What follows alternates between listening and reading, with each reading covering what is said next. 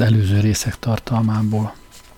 Főhősünk Sam Schotter egy fénykép nyomában indult el Amerikából Angliába, hogy ott új állást találjon a Mamut kiadóvállalatnál, és hogy megtalálja a fényképen ábrázolt álmai asszonyát. Találkozott is a lányjal, és némi nehézségek után úgy tűnik, hogy talán van is reménye nála, hogy elnyerje szerelmét. Kibérelte a szomszédságában levő házat.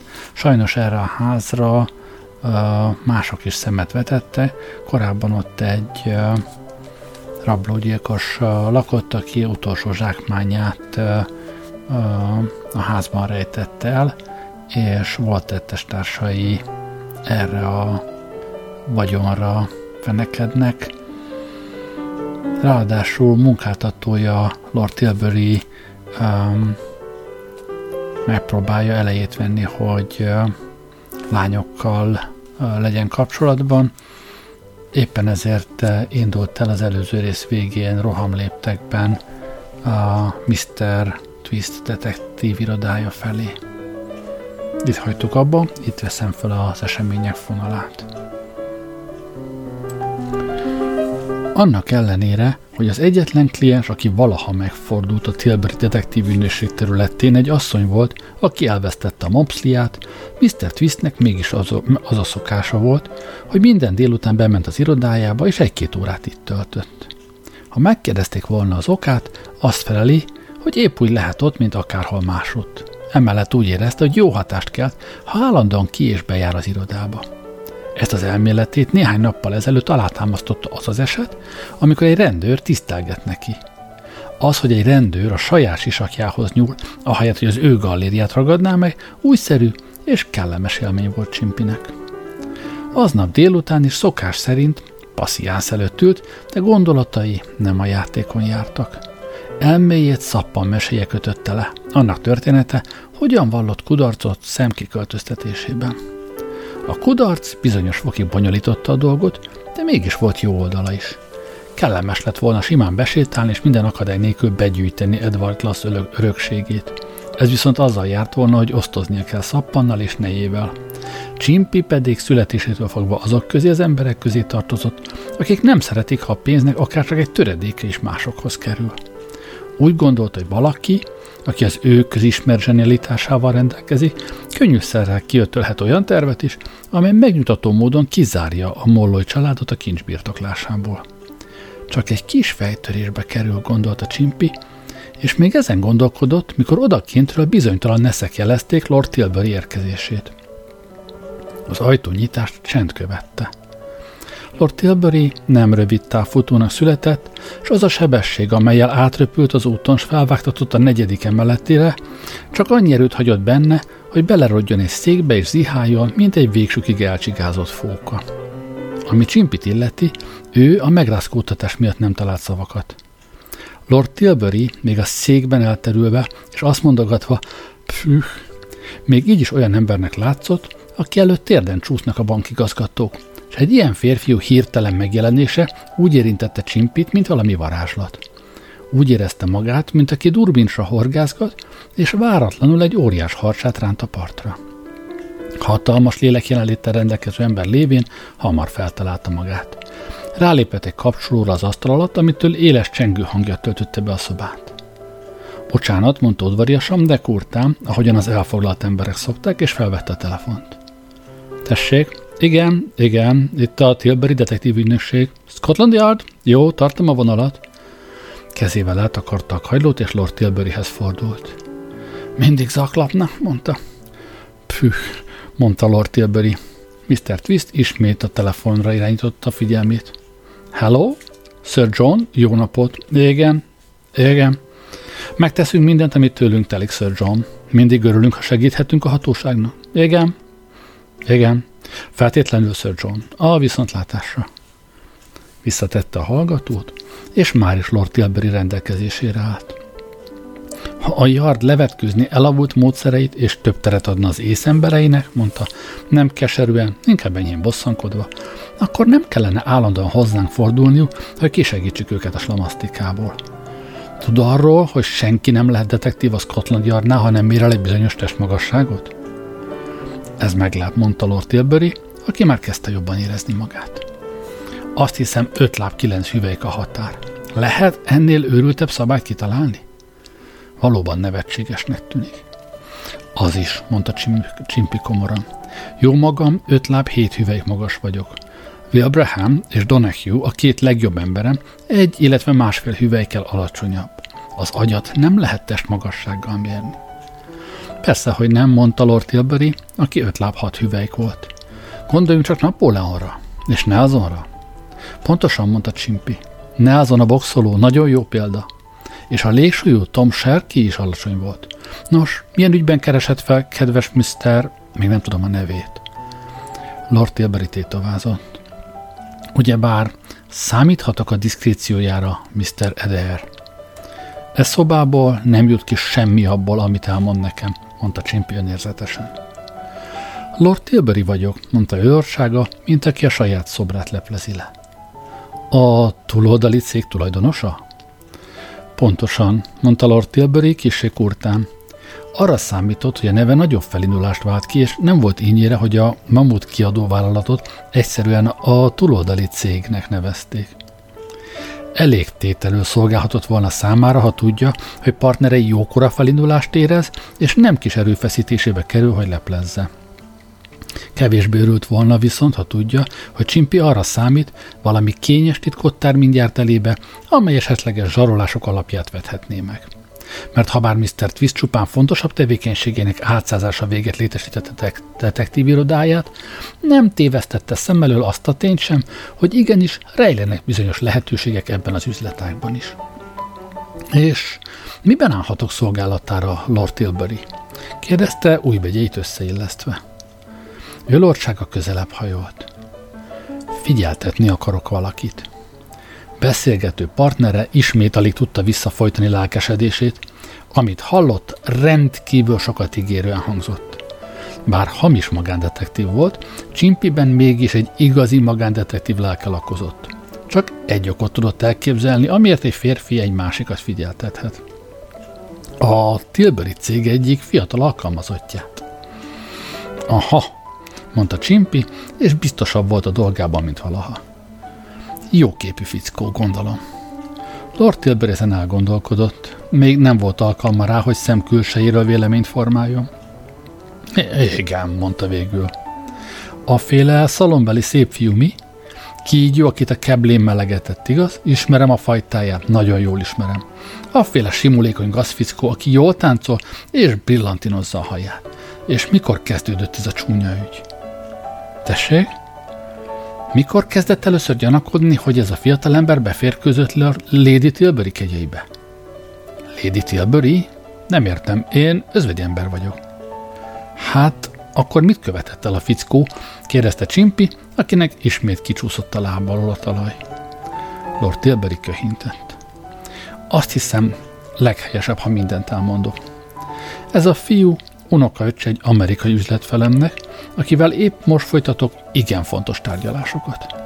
A fiú pillanatnyilag ide lakik, nálam dolgozik, és azt hiszem érti, a nagybátyja előtt én vagyok felelős a viselkedéséért.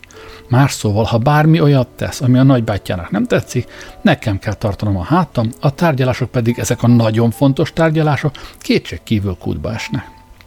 Amerikai üzletfelem, tudja, meglehetősen különös ember. És? Nos, most tudtam meg, hogy a fiatalember titkos szerelmi viszonyt folytat egy szerény körülmények közt élő lánya. Valami csecse csidi babával, mondta Csimpi, és bólintott, értem. Micsoda? kérdezte Lord Tilbury kísértetlenül. Valami illegő-billegő vidéki kicsikével. Hm. A lány Valleyfieldsben lakik, ez a Sotter fiú pedig kibérelte a szomszédos házat. Tessék? Semmi, mondta Csimpi rekedten. Azt hittem mondott valamit. Nem, Csimpi görcsösen nyelt egyet. Azt mondta Sotter? Sotter. És Valleyfieldsben bérelt házat? Igen, a Burberry Roadon, a Monreposa villa neve. Ah, mondta Csimpi nagy lélegzettel. Érti a helyzetet? Jelenleg csak egyet lehet tenni. Szigorúan figyelni kell a fiút. Lehet, hogy feleslegesen aggódom. Lehet, hogy a házasság terve nem is fordult meg a fejében. Mégis határozottan könnyebben érezném magam, ha tudnám, hogy van valaki abban a házban, és naponta jelentést kaphatnék a fiú dolgairól. Elvállalom az ügyet, mondta Csimpi. Két tőnő, remélem használható embert állít rá.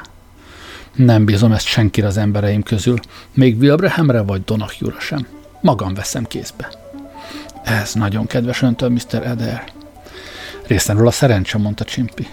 Csak hogy itt van még egy nehéz probléma. Mi a terve? Hogyan fog bejutni a Sotterházba? Pofon egyszerű, mindenesként. Mindenesként?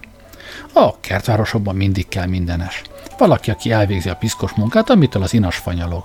Hallgasson, de mondja azt a fiúnak, hogy én már dolgoztam magánál, és kérje meg, hogy vegyen fel engem, mintha ezzel magának tenne szívességet. Ez be fog válni. Úgy értem, a főnököt nem utasíthatja vissza. Igaz, mondta Lord Tilbury. Igaz, de ez azt is megköveteli, hogy változtasson a ruházatán, folytatta, végignézve Csimpi ragyogó vidöltönyén. Emiatt ne izguljon, jó lesz a jelmezem. És milyen nevet vesz fel? Gondolom nem a sajátját fogja használni. Mindig a Twist nevet használtam eddig. Twist? Kiváló. Akkor úgy egy fél óra múlva fáradjon át az irodámba. Jó. Lekötelez Mr. Eder. Szóra sem érdemes, mondta Csimpi udvariasan. Szóra sem érdemes. Részemről a szerencse.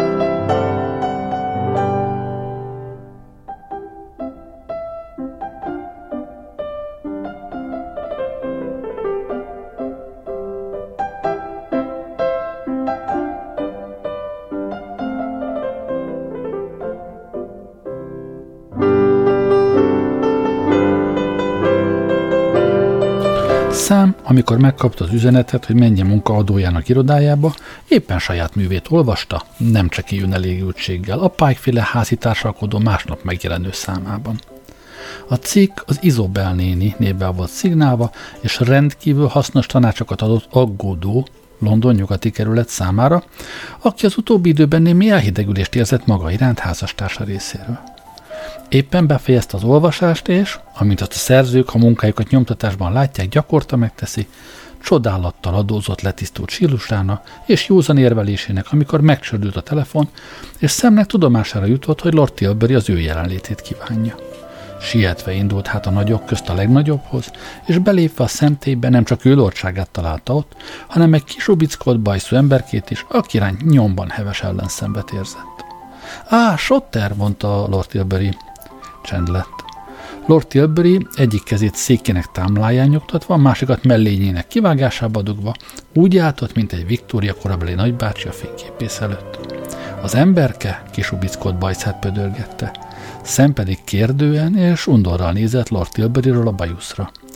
Ennél utálatosabb bajuszt még soha nem látott. Á, Sotter, mondta Tilbury, ez az emberit Twist, aki valaha nálam dolgozott. Mint mindenes, vetette közbe a kis ubickot bajuszú illető. Mint mindenes, mondta Lord Tilbury. Igen, mondta Sam. Most épp nincs munkája. Sam, ahogy Mr. Twistre nézett, úgy ítélte, hogy ez a tény a londoni munkaadók természetes józan eszét dicséri. Magam nem tudok neki munkát kínálni, folytatta Lord Tilbury, ezért az jutott eszembe, hogy magánál talán akadna számára valami az új házban. Nálam? mondta Sam. Személyes szívességnek tekinteném, ha felfogadná Twistet. Nem öröm számomra, ha azt látom, hogy egy régi és ő, hűséges alkalmazottan munkanélkül van. Mr. Twist jóslata beigazolódott. Egy ilyen kérést szem valóban nehezen utasíthatott volna vissza. Hát, ha így áll a helyzet, Remek, nem kétséges, hogy, a sok minden, hogy sok mindenben segítségére lesz majd a ház körül és a kertben. Megfürdetheti a kutyát, mondta szem hirtelen ötlettel. Emi tisztalkodásának kérdése váratlanul a Monrepost belpolitikájának homlokterébe került. Pontosan, fát is vághat, üzeneteket vihet, ami csak kell. Egyetlen kikötésem van, mondta szem, aki új segítőtársát egyre növekvő viszonygással vette szemügyre. Annak a bajusznak el kell tűnnie. Micsoda? kiáltott a csimpi lelke legmélyig megrázva. Gyökerestül, mondta szemszilárdan. Nem tűrök ilyesmit a házamban, hogy oda csüdítse a molyokat. Lord Tilbury sóhajtott. Úgy érezte, hogy ennek a fiatalembernek különbségeit egyre nehezebben viseli. Azzal a szomorkás, csendes, meghatározhatatlan sóvárgással, amit a görögök pótosznak, a rómaiak desidrerumnak neveztek, visszagondolt azokra csupán néhány héttel ezelőtti boldog időkre, amikor még békés, gondtalan életet élt, és mit sem tudott szemlétezéséről. Kétségtelen, meg voltak akkor is a gondjai, de azok most mellékes apróságoknak tűntek. Szerintem Twist szívesen leborotválja a bajuszát, ha ez a kívánsága, mondta elgyötörten. Véletlenül elkapva a kiváló magándetektív tekintetét megdöbbenve látta, hogy a szeme üveges és kétségbe esett. Olyan volt, mint akire most mondták ki a halálos ítéletet. Leborotváljam, motyogta Csimpi, gyengéden cirogatva a sörtét. Leborotváljam a bajuszomat? Le, mondta szemkeményen. Ír csak ki, rombolja földig, és hincse be sóval a helyét. Igen, és uram, mondta Csimpi gyászosan. Akkor megegyeztünk, mondta Lord Tilbury megkönnyebbülten. Tehát azonnal Mr. Shotter szolgálatába lép Twist. Csimpi bólintásképpen lehorgasztotta a fejét. Biztos vagyok benne, hogy minden tekintetben meg lesz elégedve tisztel. Csendes, józan, tisztelettudó, és keményen dolgozik. Ez bizony baj, mondta szem. Lord Tilbury ismét felsóhajtott.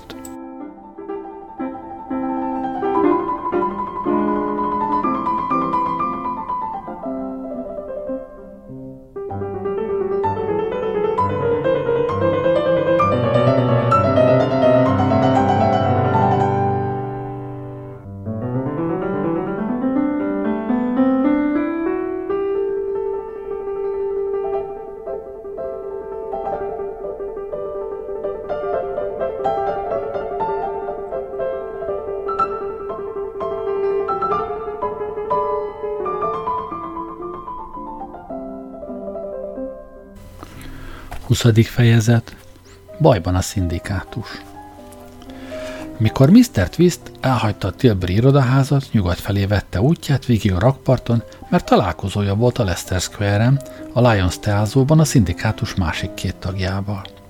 A levertség, ami szem rettentő parancsának hallatán kerítette hatalmába, nem tartott sokáig. Azok az emberek, akik olyan életmódot folytatnak, mint Mr. Twist, általában rugalmasak. Szükségük is van rá. Végül is, gondolta, oktalanság volna, ha ebben a szinte természetfeletti jó szerencsében az örömbe vegyült üröm felett keseregne. Azon kívül néhány nap alatt amúgy is elszerel a Monreposzból a kincsel, aztán nyugalomba vonul és ismét megnöveszti a bajuszát. Mivel a bajusz, csak úgy, mint a szakár, ez utóbbiban Mr. Twist soha nem volt vétkes, ezt a hitelesség kedvéért le kell szögeznünk, olyan, akár az igazság. Földre tiporhatják, mégis föltámad újból. Kis türelem kell, és bajusza önön holtestén át új magasságokig emelkedhet. Igen, mire a mezőn kivérít a százszor szép, biztosan visszajő. Mr. Twist ezen elmélkedve fürgén végigment a rakparton, bekanyarodott a Northumberland Avenue-ra, s célhoz élve Mr. és Mrs. Molloyt egy eldugott sarokban találta egy asztal mellett. A teázó ebben a napszakban csendes volt, a találkát ennek szem előtt tartásával beszélték meg. A szindikátus közgyűlés szándékozott tartani, a vérbeli üzletemberek és asszonyok pedig nem szereti, ha mondókájukat élelemért kiáltozó lármás idegenek szakítják félbe. A teázó majdnem teljesen üres volt, csak egy gyöngyház hímzésű, fekete sejen ruhát viselő nő tartózkodott bent rajtuk kívül, és bármilyen hihetetlennek hangzik is, kakaót és limonádét rendelt egyszerre, és a kétfajta nedűt felváltva hörpölve öblítette le a virsliből és cukrásüteményből álló uzsonnáját. Csimpi úgy látta, hogy szappan és mátkája borús, szinte búskomor alcarul az asztal mellett, és miközben átlépdelt a helyiségem, ő is együttérző kifejezést erőltetett az arcára. Mégsem volna illendő, gondolta, hogy kinyilvánítsa túláradó boldogságát, miközben a többiek gyászolnak. Az ülést ugyanis a legutóbbi kudarc megtárgyalása ügyében hívták össze, és Csimpi azt is gyanította, hogy esetleg bizalmatlanságot szavazhatnak neki. Az alkalomhoz illő gonterhet komorsággal ült hát le az asztalhoz, kávét rendelt, és társainak kérdő tekintetére szomorú fejrezással válaszolt. Semmi új, mondta.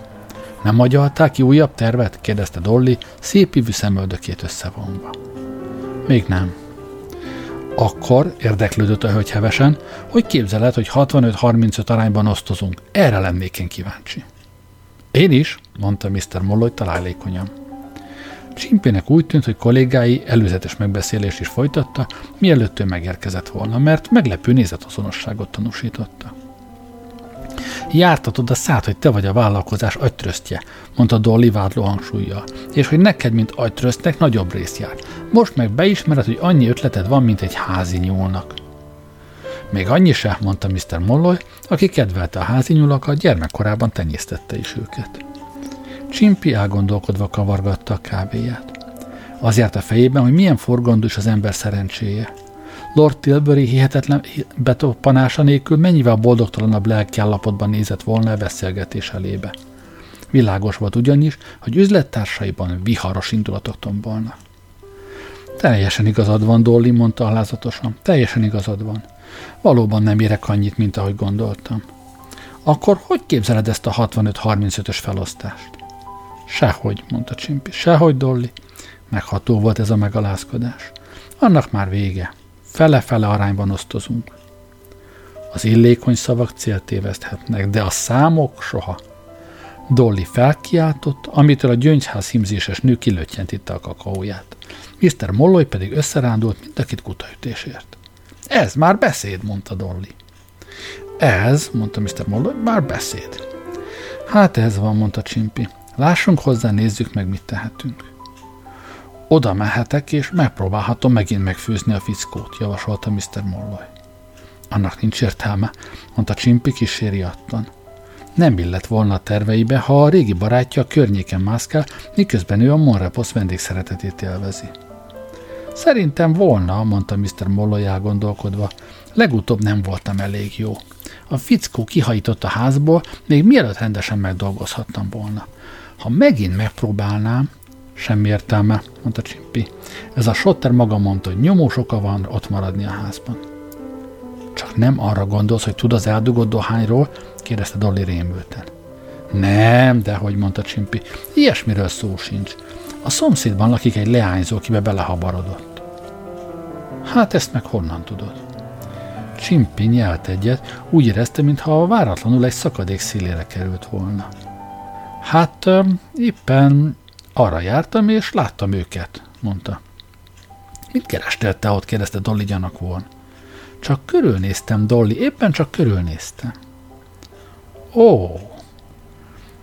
Az ezt követő csend annyira kínos volt egy érzőkebelne, hogy Csimpi sietve kiitta a kávéját és felállt. Már mész is? kérdezte Mr. Molloy hidegen. Eszembe jutott, hogy találkoznom kell valakivel. Mikor jövünk megint össze? Egy-két napig most nincs értelme találkoznunk. Ugyan miért? Hát az embernek gondolkoznia kell, majd felhívlak benneteket. Holnap bent leszel az irodában? Holnap nem. Holnap után? Talán holnap után sem. Szétnézek egy kicsit. Merre felé? Ó, mindenfelé. Milyen ügyben? Csimpi önuralmának vége szakadt. Mondjátok, mi ütött belétek fakad ki? Hogy gondoljátok azt, hogy beleüthetitek az orrotokat más ügyeibe? Az embernek már magánélete sem lehet. Dehogy nem, mondta Mr. Molloy, dehogy nem. Dehogy nem, mondta Mrs. Molloy, dehogy nem. Hát akkor Isten veletek, mondta Csimpi. Isten veled, mondta Mr. Molloy.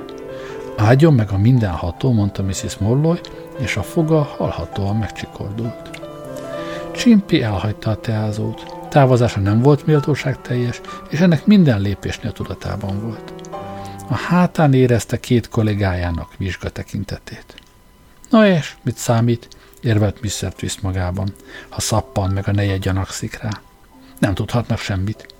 Egy-két zavartalan nap kell csak, aztán már gyanakodhatnak, akire csak akarna. És még fájlalta ezt az ostoba hibát, és mégis fájlalta ezt az ostoba hibát. Alig csukódott be mögötte az ajtó, Dolly már is szavakba öntötte kétségeit. Szappam. Tessék szívem. Ez a pasas át akar rejteni bennünket. Szerintem is. Már az is meglepett, hogy milyen simán belement a fele-fele osztozkodásba. És amikor kibökte, hogy szaglászott arra felé, akkor már biztos voltam benne. A maga kisded játékait játsza nem vitás. Egyedül akarja felmarkolni az egészet, minket meg itt hagy faképnél. Az alávaló, mondta Mr. Molloy megvetően. Neki kell látnunk szappan, különben lemaradunk. Ha eszembe jut, hogy a kis csimpi kijátszik bennünket, felmegy a vérnyomásom. Mi lenne, ha ma éjjel megint lemennél és beugranál a kerítésem? Ha már egyszer ben vagy, nem lesz nehéz elemelni a dohányt. Most már biztosan mehetsz nem úgy, mint a múltkor.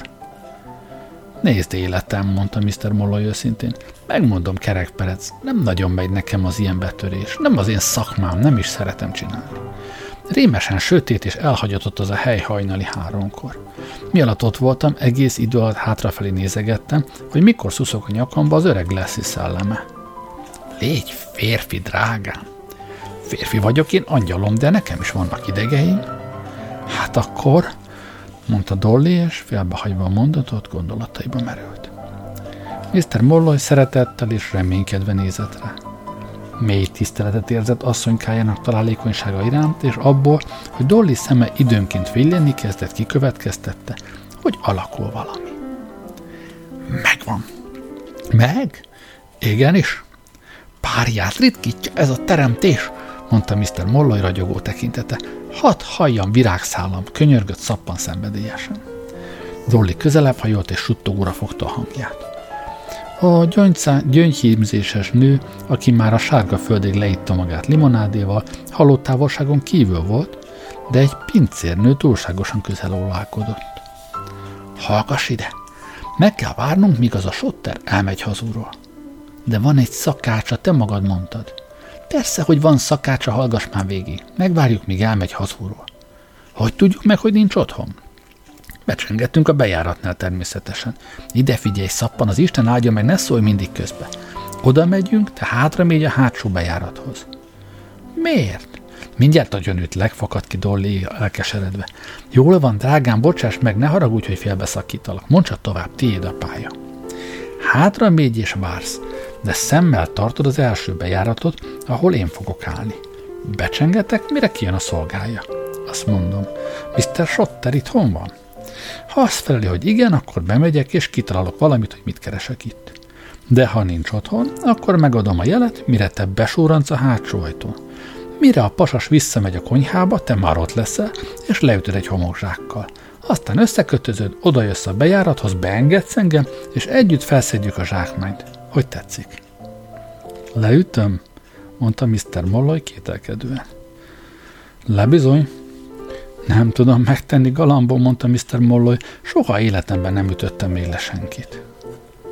Dolly ugyanezt a türelmetlenséget tanúsította, amit Lady megbetóta minden feleség érez, aki azt tapasztalja, hogy tervét férjének nyúlszívűsége miatt kudarc fenyegeti. Gyönge lélek, add a homokzsákot, e szavak voltak a nyelvehegyén. Te szerencsétlen tökfilkó, kiáltotta megbocsátható indulattal. Úgy teszem, mintha diplomá kellene ahhoz, hogy valakit fejbe puffancs. Már hogy ne tudnád megtenni? Ott állsz a konyhajtó mögött, érted? Mire bejön a pasi, érted? Erre te egyszerűen odasuhintasz egyet, érted? Egy félkarú lábatlan nyomorék is meg tudná csinálni. És ha még mindig citerázol, akkor gondolja arra a dohányra, ami ott hever a víztárolóban, és csak arra vár, hogy jöjjünk és kihalásszunk. Á, mondta Mr. Molloy, és felderült az arca.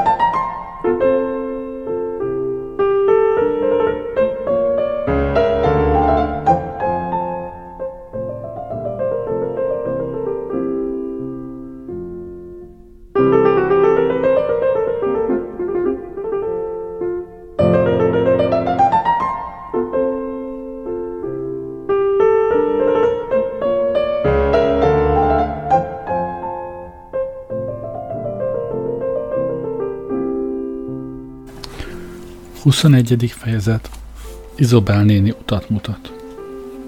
Claire lépett a Sanra fel konyhájában ült, és a Pike-féle házi társalkodót olvasta. Kedves szokása volt Mr. Renne, hogy minden héten hozott egy példányt a lap legújabb számából, így módon megtakarítva neki két penni kiadást.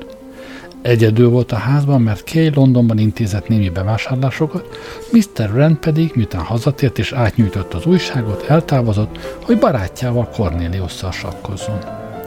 Claire úgy számított, hogy nem sokáig marad egyedül.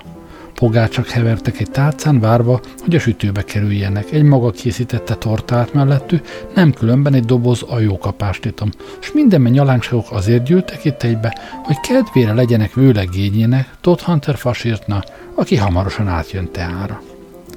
A Pike-féle házi társalkodó rendszerint teljesen lekötötte Claire figyelmét, hiszen ő volt a lap egyik legodaadóbb híve, ezen az estén azonban elkalandoztak a gondolatai, mert olyas valami járt a fejében, amit még Cordia Blair lángoló szívek című remeke sem tudott kiűzni belőle.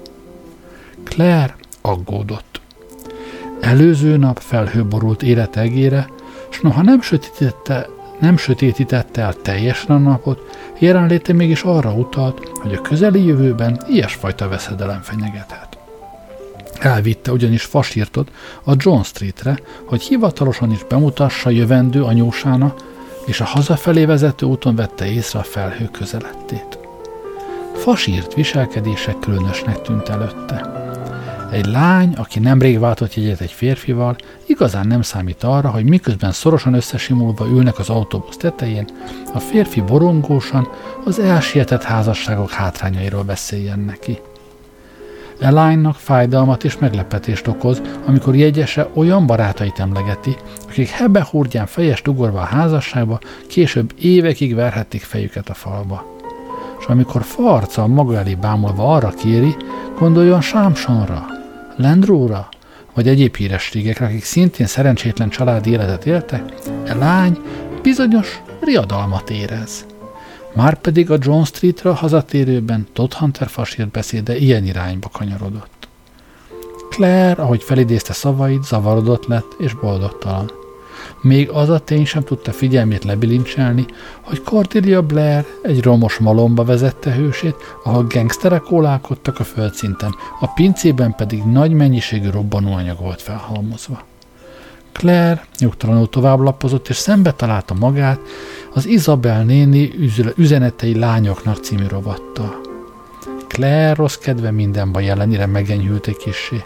Isabel néninek minden szavát elolvasta, mert azt találta, hogy a hölgy tökéletes vezérlő kalauz a világ dolgaiban. Nem is volt ez a vélemény méltatlanul hízelgő, hiszen Izobel néni csak ugyanolyan volt, mint egy bölcs révkalauz, aki gyöngéden kormányozza az emberek életének viharvert hajóit az élettengerének szirtjei és zátonyai között. Ha arra vagy kíváncsi, vajon fúj de a teádat, vagy várt ki türelemmel, míg a természet rendje szerint magától kihűl, Izobel néni megadja a választ. Ha komolyabb kérdéssel fordulva hozzá, az iránt tudakozódsz, mit jelentenek a fekete hajú fiatalember virágai, erre is tud felelni. Sőt, minden egyes virág titkos, rejtett jelentését is felfedi előtted. Olyan dolgokat is, amiket, ha a virág hallaná, maga is meglepődne. Fejet hajtson-e egy lány, ha olyan férfitől búcsúzik, akit először látott, vagy nyújtson kezet neki? Ajándékozhat-e egy úr egy fontnyi csokoládét egy hölgynek anélkül, hogy a kelleténél jobban elkötelezni magát? Muszáj-e mindig eljönni a mamának is? Ha barátaidat bemutatod egymásnak, a hölgyet mutatod be előbb az úrnak, vagy az urat a hölgynek. És ebből az alkalomból mit illik az úrnak mondania? Boldog vagyok, hogy megismerhettem, vagy pedig remélem örül nekem. Izobel néni mindig készen állt a válaszsal és minden, amit leírt, általános érvényű üzenetet hordozott. Ma is így volt. Alig kezdett bele Claire a rovat olvasásába, szemét már is megütötte egy bekezdés, melynek elején ez állt. Aggódó, London nyugati kerület. Hű, mondta Claire. Az üzenet így szólt. Aggódó, London nyugati kerület. Azt írja, kedvesem, hogy az utóbbi időben némi elhidegülést tapasztal annak a férfinak részéről, akivel jegyben jár, kérdezi, mit kellene tennie. Nos, kedvesem, csak egyetlen dolgot tehet, és ugyanezt tanácsolom minden kis barátnőmnek, akit ilyen gondol fordul hozzám. Próbára kell tennie a férfit. Tudja, lehet, hogy nem is hidegült el igazán. Meg lehet, hogy üzleti bajok zaklatják, és ettől látszik úgy, mintha eltávolodott volna. Ha próbára teszi, hamar megtudja az igazságot. Amit tanácsolok, először talán illetlennek tűnik, de mégis próbálja csak meg. Tegyen úgy, mintha rokon szenvet érezne egy másik ismerős úr iránt. Egy icike-picikét még flörtölhet is vele. Hamar kiderül majd, hogy jegyeset törődik-e még önnel. Ha igen, úgy indulatosnak fog mutatkozni, talán odáig is elmegy, hogy erőszakot tanúsít. A régi időkben, mint tudja, a lovagok bajvívással küzdöttek meg hölgyük szerelméért. Tegye hát próbára Herbertet, Georgeot, vagy bármi legyen is a neve. Meg fogja látni, el tudja eljuttatni a bajvívásig. Claire reszkető kézzel tette az újságot. Ezt, mintha személyesen ő neki címezték volna. Izobel néni elől nem volt menekvés. Mindig a közepébe talált. Akadtak persze nehézségek is. Izobel néni nagyon helyesen ajánlott, hogy flörtölni kell valakivel, de mit tegyen az, akinek az ismeretségi köre oly csekké, hogy nincs, aki áldozatként szóba kerülhetne. Kalandvágyó férfi társaság tekintetében a Burberry Road éppen sovány időszakot élt át. A postes idős ember volt, ha megállt egy kész szót váltani, csak a Kanadában élő fiáról beszélt. A pékség delegátusa épp ellenkezőleg szinte kisfiú volt. A hentesé szint úgy. Ezen kívül pedig ezekre akár óraszám mosolyoghatna, fasírt soha nem látná meg. Mindez igen összetett kérdéskört alkotott, Claire még mindig ezen rágódott, amikor egy kintről felhangzó fügyszó jelezte a vendég érkezését. Mr. Todhuntert még mindig a tegnapi hűvösség lengte körül. Nem volt éppen hideg, de forrónak sem lehetett volna mondani.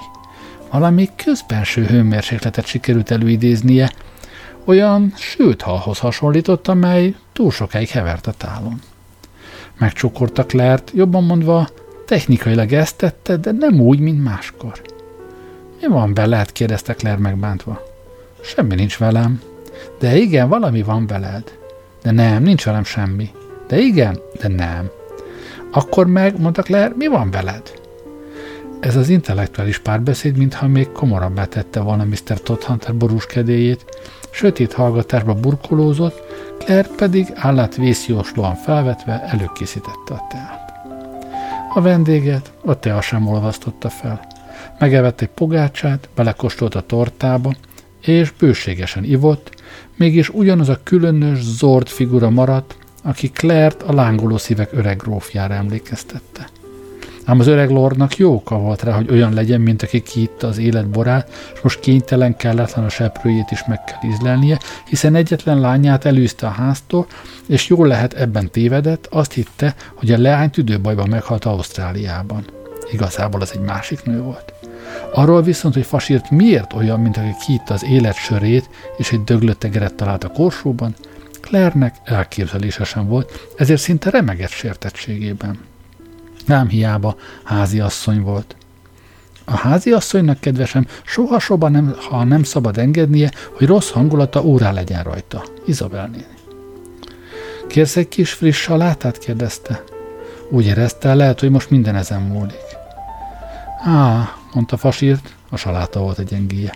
Kimegyek a kertbe, és hozok egyet. Fasírt nem ajánlotta fel, hogy elkíséri, és ez már magában is feltűnő volt. Csügget szívvel vette a kést, és ment végig a kavicsösvényen. Olyannyira elmerült bánatában, hogy egy pillantást sem vetett a kerítés felé, még hirtelen fel nem figyelte a Monrepos határa felől érkező különös nyűszítésre. Ez felkeltette kíváncsiságát. Megállt, fülelt, végül át is nézett. A Monrepos kertje mozgalmas látnivalóval szolgált. Sam a virágokat locsolta, kisé távolabb pedig Émi az ebát térdig egy dézsában, és egy alacsony, borotvált arcú ember fürdette, aki Claire számára ismeretlen volt. Láthatólag mindketten gyötrődtek. Émi, amint ez fajtájának ilyen alkalmakkor szokása, meg volt győződve arról, hogy a halál kapujában van, és ebbe távolról sem törődött bele. Gyászos tekintetét reményvesztetten az ég felé emelte, homlokát a döbbenet és a bánat vonta ráncokba, s torkából időnként kínos jajszó hangzott.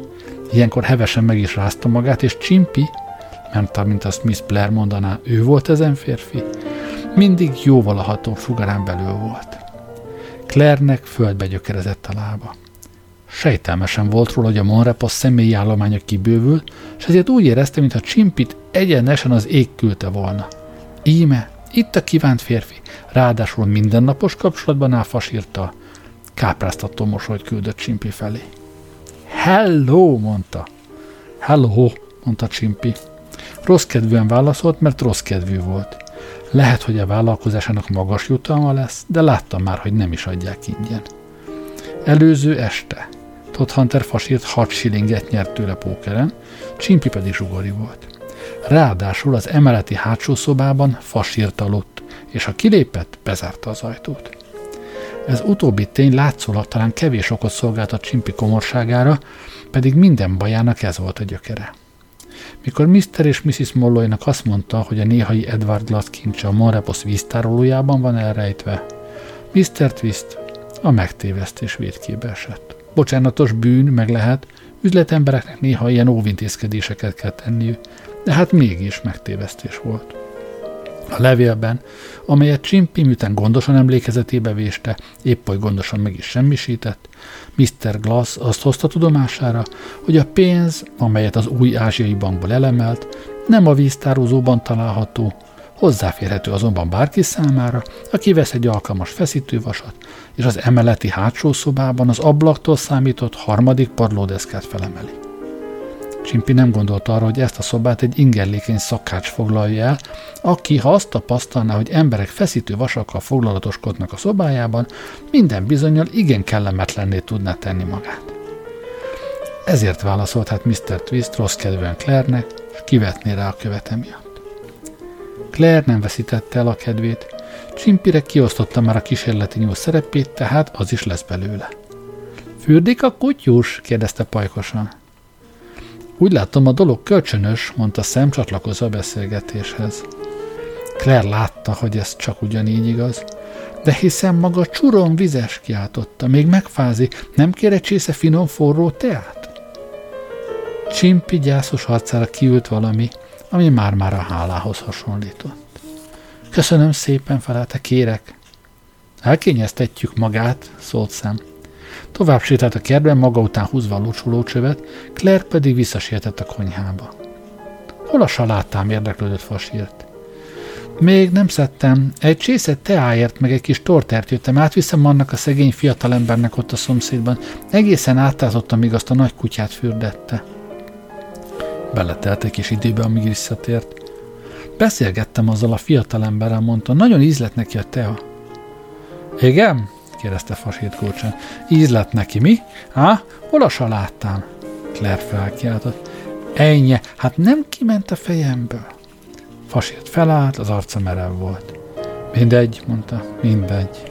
Csak nem mész el? De igen. Már is? Már is. Hát, ha muszáj, mondta Claire, Tetszik nekem ez a Mr. Twist, folytatta el gondolkodva. Ő aztán igazi úriember. Szerintem igazi széltoló, mondta Fasírt savanyúan. Szimpatikus a modora. Alexander a keresztneve. Te hogy szoktad hívni? Alexandernek vagy Alekne? Ha kíváncsi vagy rá, hogy szoktam hívni, válaszolta Fasírt hűvös udvariassággal, gyere át és fülelj a konyhajtóban. Nini, csak nem vagy féltékeny? kiáltotta Claire tágra nyílt szemmel. Kicsoda? Én? mondta Fasírt keserűen. Néhány perccel később szám, aki jó háziúrhoz illő módon öntözte a kertet, oda bentről felfordulás zaját hallotta. Elzárta a vizet, a ház felé sietett, és éppen jókor ért oda, hogy lássa, amint a hátsó ajtó nagy erővel kivágódik, és az új mindenes ront ki rajta nagy sebességgel. A konyhában használatos cserépedények egyike követte a mindenest, és a Monrepos határát képező téglafalon szilánkjaira hasadt, mint egy gránát. A mindenes az utcára ért, és eltűnt szem elől. Szem pedig a konyhába lépve ott találta Mr. Todd Huntert, aki csak úgy füstölgött magában. Egy kis perpatvar érdeklődött szem. Fasírt néhány matróz káromkodás bocsátott ki a fogai kerítésre kezdett a mennyasszonyommal, erre megmondtam neki a magamét. Szem a nyelvével. Fiatalság, bolondság, mondta. Ha nem fasír, rosszul értettem volna a szavakat, amiket tegnap este hazaérted után ejtettél, mi szerint szenvedélyed lángja kissé alább hagyott? He? Azt mondom, abból, amit tegnap este mondtál az elsietett házasságokról, arra következtettem, hogy bizonyos megbánást érzel. Más szóval azt a benyomást keltetted, mint aki szeretne szabadulni érzelmi kötelezettségeitől. Most meg valósággal bajvívásra került sor. Micsoda? Egyik újabb keletű írásomból idéztem. Megváltozott volna a véleményed az elsietett házasságokról? Fasírt zavarodottan bámulta a tűz helyet. Nem volt az a típus, aki gondolatait könnyűszerrel szavakba tudja önteni. Hát uh, arról van szó, hogy tegnap találkoztam az anyjával. Á, ebben a szerencsében nekem még nem volt részem. Szám, szerinted a lányok olyanok lesznek, mint az anyjuk? Olykor, hasért meg borzongott. Szóval arról van szó, hogy ha nem vagyok a lány közelében, folyton ő rá gondolok. Igen, helyesen mondta szem. A távolsága, mint ezt helyesen állítja a mondás, mindent megszépít. Mármint, hogy az anyjára. Hogyan, az anyjára? És olyankor azt kívánom, bárcsak ne lennék benne ebbe az egészbe, érted? De aztán, mikor leülök mellé, és a kicsi derekhára teszem a kezem, még mindig az anyjáról beszél. Nem, a lányról. Aha, a lányról. Meg amikor ránézek, és ő is rám néz, olyankor minden más. Az, Szóval az szerintem más. Ahogyan felemeli az állát, meg meglobogtatja a haját, szembórintott. Értem, mondta. Értem. Ezt aztán tudják mi? Született hajlobogtató mindahány. No hát fasírt, ha meg akarod fogadni egy öreg hölgy tanácsát, akinek Anglia minden részén vannak barátnői, sőt, Skóciában is, épp a legutóbbi számban találsz egy üzenetet takaros fehér cseléd Glasgow részére, abban az esetben azt javaslom, hogy kockáztasd meg az anyja ellenére is. És közben, fasírt, ha lehet, tartózkodja mindenes meggyilkolásától. Lehet, hogy szemre nem elég mutatós, de rendkívül hasznos. Soha ne feled, hogy néhány nap múlva esetleg újból meg akarjuk fürdetni Émit. Bátorítólag biccentett fasírtnak, és kiment a kertbe. Éppen a locsoló csövet emelte fel, amikor a kerítés túloldaláról érkező dulakodás zaja vonta magára a figyelmét. Ezt éles sikoly követte, amelyben szem felismerte Kéj hangját. Sötétedett már, de annyira még nem volt sötét, hogy szem, ha csak vázlatosan is kinevehesse, mi folyik a szonra a felkertjében. Az esti köt fájtlán keresztül egy férfi alakot látott. Meglátta Kéj alakját is. A férfi pedig vagy cságáncsoktatásban részesítette Két, vagy akarata ellenére ölelgette. A lány hangjából ítélve inkább az utóbbi változatot tartott az eset helyes, helyes magyarázatának, és úgy ítélte, hogy egy jó érzésű férfi most kapja magát, és segítségére siet a bajba jutottnak. Szem a tettek embere volt. Sokféle módon közelíthette volna meg a dolgot, figyelmen kívül hagyhatta volna az egészet. Tisztes távolból korholó szavakkal illethette volna az agresszort. Átugorhatott volna kerítésen, hogy futva vigyen segítséget. Ezeknek a megoldásoknak egyike sem ötlött fel előtte. Egész életében azt a vezéreszmét követte, hogy előbb cselekedjék, és, ha egyáltalán, csak ezután gondolkodjék. Nyílt természetéhez méltón ezért felvette a csövet, és vastag vízsugarat lövelt a most már szorosan összefonódott pár felé.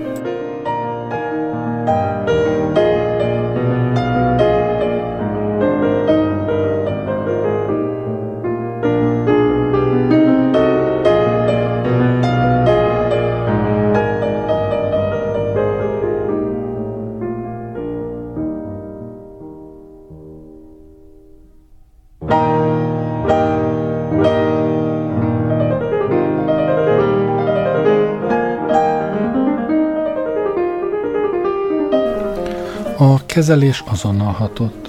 Az együttes férfi tagja, miután nyakába, majd egyenletesen elosztva a személynek egyéb felületeire több gallonnyit kapott a valifélci vízművek legjobb termékéből, mintha azonnal felismerte volna, hogy valamiféle erősítés érkezett. Sietve felkapta elgurult kalapját, és nem várta meg, míg felkérik rá, hanem nyomban elfutott. Mögötte bezárult a sötétség szem pedig bizonyos önelégültséggel, amelyet nem lehet rossz néven venni egy megmentő lovaktól, aki remekül feltalambalta magát válságos helyzetében, elcsavarta a vízcsapot és megvárta, míg ki oda jön hozzá. Ki volt a vendégünk, kérdezte szem. Kék is ziláltnak látszott, sebesen szedte a levegőt. Claude Bates volt, az mondta, és a hangja remegett. Személy ugyancsak. Claude Bates kiáltott a szinte tébolyulta. Ha én ezt tudom, egész Londonig kergetem, és közben nagyokat rúgtam volna bele. Bár így lett volna. Hogy az ördögbe kerül ide ez a fickó? Találkoztam vele a Victoria pályaudvar előtt. Azt hiszem, ő is felszállt a vonatra, és utána jött. A kutya. Egyszer csak itt volt a kertben. A csirkefogó. Gondolja, hogy valaki megöli egyszer? kérdezte Kay reménykedve. Igen rossz lenne a véleményem a mai angol közszellemről, biztosította szem, ha ez az ondok, kóros kinevés sokáig fertőzhetni a fővárost. De közben, folytatta gyengét suttogásra fogva hangját, nem jutott eszébe, hogy ez az eset felső parancsra történt? Kétségtelenül arra szánták, hogy bebizonyítsa. Igazam volt délben, mikor ebédnél azt mondtam, kell valaki, aki... Igen, mondta Kay, de ha nincs ellenére erről, majd máskor beszélünk. Remélem tudja, hogy bőrig eláztatott. Magát? Hitetlenkedett szem. Igen, engem. Nem úgy érte, hogy Béczt? Nem úgy értem, hogy Béczt. Fogja meg a karom, ha nem hiszi. Szem tisztelet tudom kinyújtotta a kezét. Milyen rendkívül szép karja van, mondta. Rendkívül vizes karomban. Igen, maga vizes, ismerte beszem. No hát csak annyit mondhatok, hogy nagyon sajnálom. A legjobb indulattal cselekedtem. Meg lehet, hogy ösztönösen és hebehúrgyán. Minden esetre a legjobb indulattal. Nem szeretnék a közelében lenni, ha a legrosszabb indulattal cselekszik valamit. De hát áldozatok nélkül, gondolom, nem lehet diadalt aratni. Pontosan. Be kell szaladnom, hogy átöltözzek. Várjon, mondta szem, most már elismeri, hogy szüksége van egy erős férfi oltalmára? Nem ismerem el. Nem? Nem. De hát amikor Claude Bécek sündörögnek maga körül mindenfelé, amikor lépten nyomon a sarkában vannak, még a kertjébe is beveszik magukat, be kell látnia, hogy meg fogok fázni. Persze, mit is akarok mondani, sürgősen be kell mennie. Úgy van. De várjon, mondta szem. Most már a végére akarok járni ennek. Honnan gondolja, hogy minket nem egymásnak szántak az idők kezdetétől fogva? Igen, alaposan átgondoltam már ezt a kérdést, és bámulatba ejt, hogy maga nem tudja megérteni. Kezdjük azon, hogy annyira egyformák vagyunk. Egyforma az ízlésünk. Egyforma? Teljesen. Vegyünk például csak egyetlen példát. Mindketten utáljuk Claude Bates-t. Aztán maga is szereti a vidéki életet, meg én is. A fákat, a madarakat, a friss szellőt, a méheket. Egyetlen célom, hogy sok pénzt keresek, és vegyek egy kis farmot, ahol letelepszem. Ott maga is boldog lenne. Úgy látszik, nagyon sokat tud róla. Értesüléseimet a nagybátyjától szereztem. Mondjam, maga meg a bácsi soha nem dolgozna? Úgy látom, az egész munkaidőt beszélgetéssel töltik. Egy olyan újságnak az összeállításában, mint a Pike féle házitársalkodó, előadódnak olyan időszakok is, amikor elengedhetetlen, hogy az ember ölbetett kézzel pihenjen. Különben elromlik a masina. Ilyenkor csevegünk, és amikor csevegünk, természetesen magáról folyik a szó. Miért? Mert nincs más téma, ami a legkevésbé is érdekelne. Már most visszatérve arról, amiről beszéltem.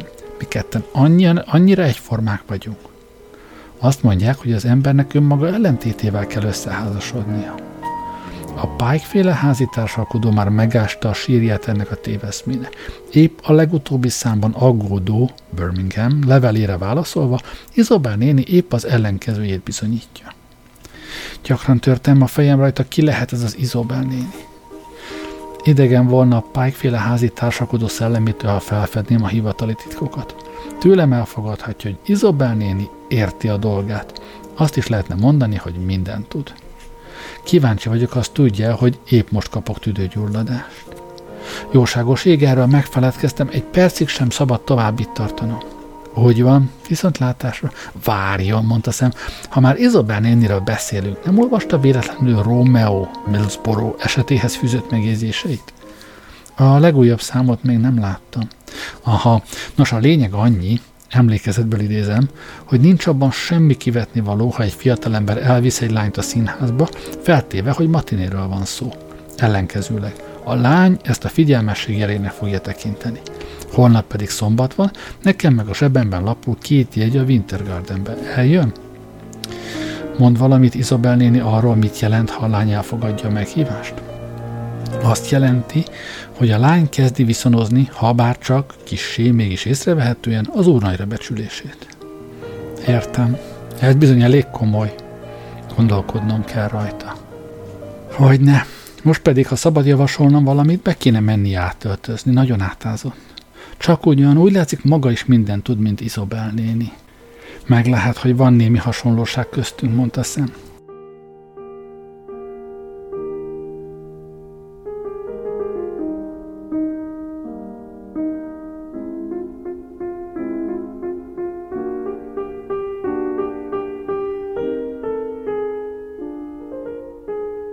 Mikor szem visszatért a Monreposzba, Todd Hunter fasírt fogadta. Hát itt vagy, mondta fasírt. Egy perccel ezelőtt kerestek. Valóban, kicsoda? Hát egy fiatal nő volt az, az ajtó előtt áll, de azt hittem láttam odakint egy köpcös pasit is a kertben ólálkodni. Kétség kívül régi barátaim voltak azok, Thomas Gunn és leánya. Kitartó páros, nem hagytak üzenetet? Nem, a nő megkérdezte itthon vagy-e, és mikor megmondtam, hogy itt kószálsz valahol, azt mondta, hogy mindegy.